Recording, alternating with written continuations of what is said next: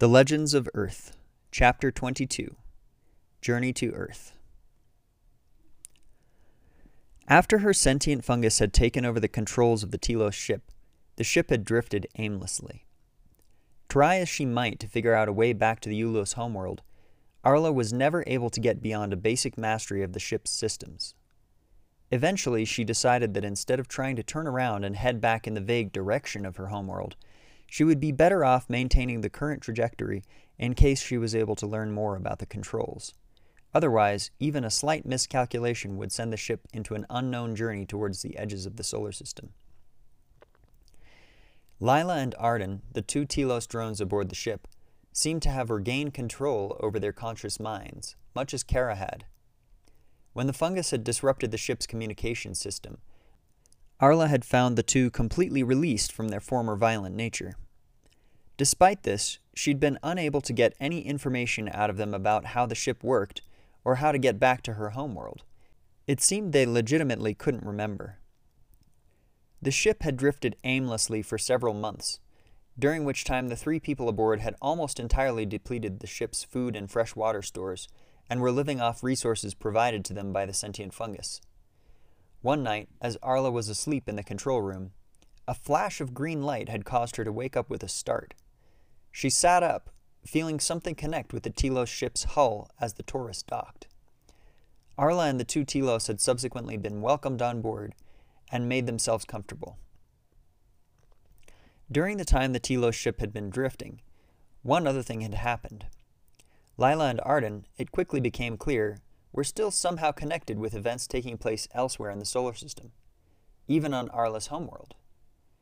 Together, the two began to investigate the world inside their minds, eventually claiming that they had gained an insight into Kara's whereabouts and the nature of some kind of all powerful artifact. By the time Jake, Hagaro, Yas, and Graham arrived on the Taurus, Arla, Lila, and Arden were aware that a meeting had taken place between many tribes in the outer comets. Many comet colonies, it transpired, had actually begun making their way towards Sol, the center of the solar system. The comet colonies were gathering support as they traveled, visiting planets and other colonies as they went, and rallying the dispersed societies of the ancient civilization. In the outer reaches of the solar system, an army was building. Then came the Orion and the humanoids from Tarsa.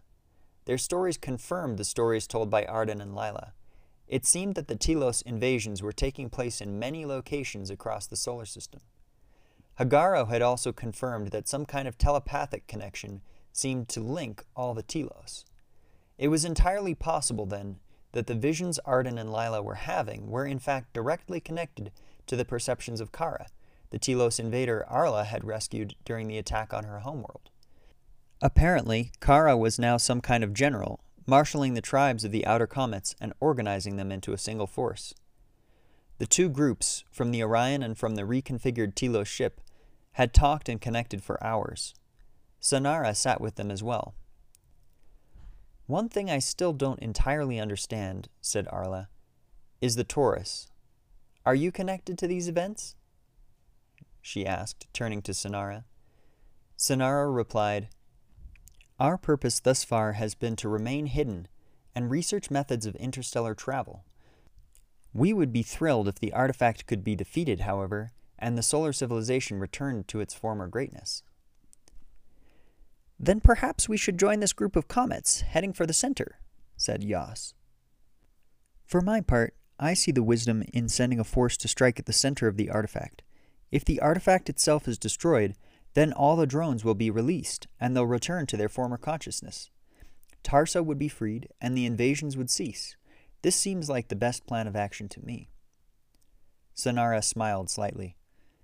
Perhaps the secrecy of the Taurus has outlived its usefulness. I will take this into consideration. Sonara went to consult the other crew members of the Taurus. She returned after two days, telling them that the decision had been made. The Taurus, along with the Orion and Arla's ship, would set a course to intersect with the Comet tribes. Arla would be reunited with the Ulos, something she was extremely grateful for, thanking Sonara profusely. The others were equally excited. At last, a chance to do something about these Telos invaders, said Hagaro, with fire in his eyes. At the speed the Taurus was traveling, the ship would take two months to overtake the Comet tribes. This placed the location of the meeting in close proximity to Jupiter. Newly invigorated, the friends set back to enjoy the ride.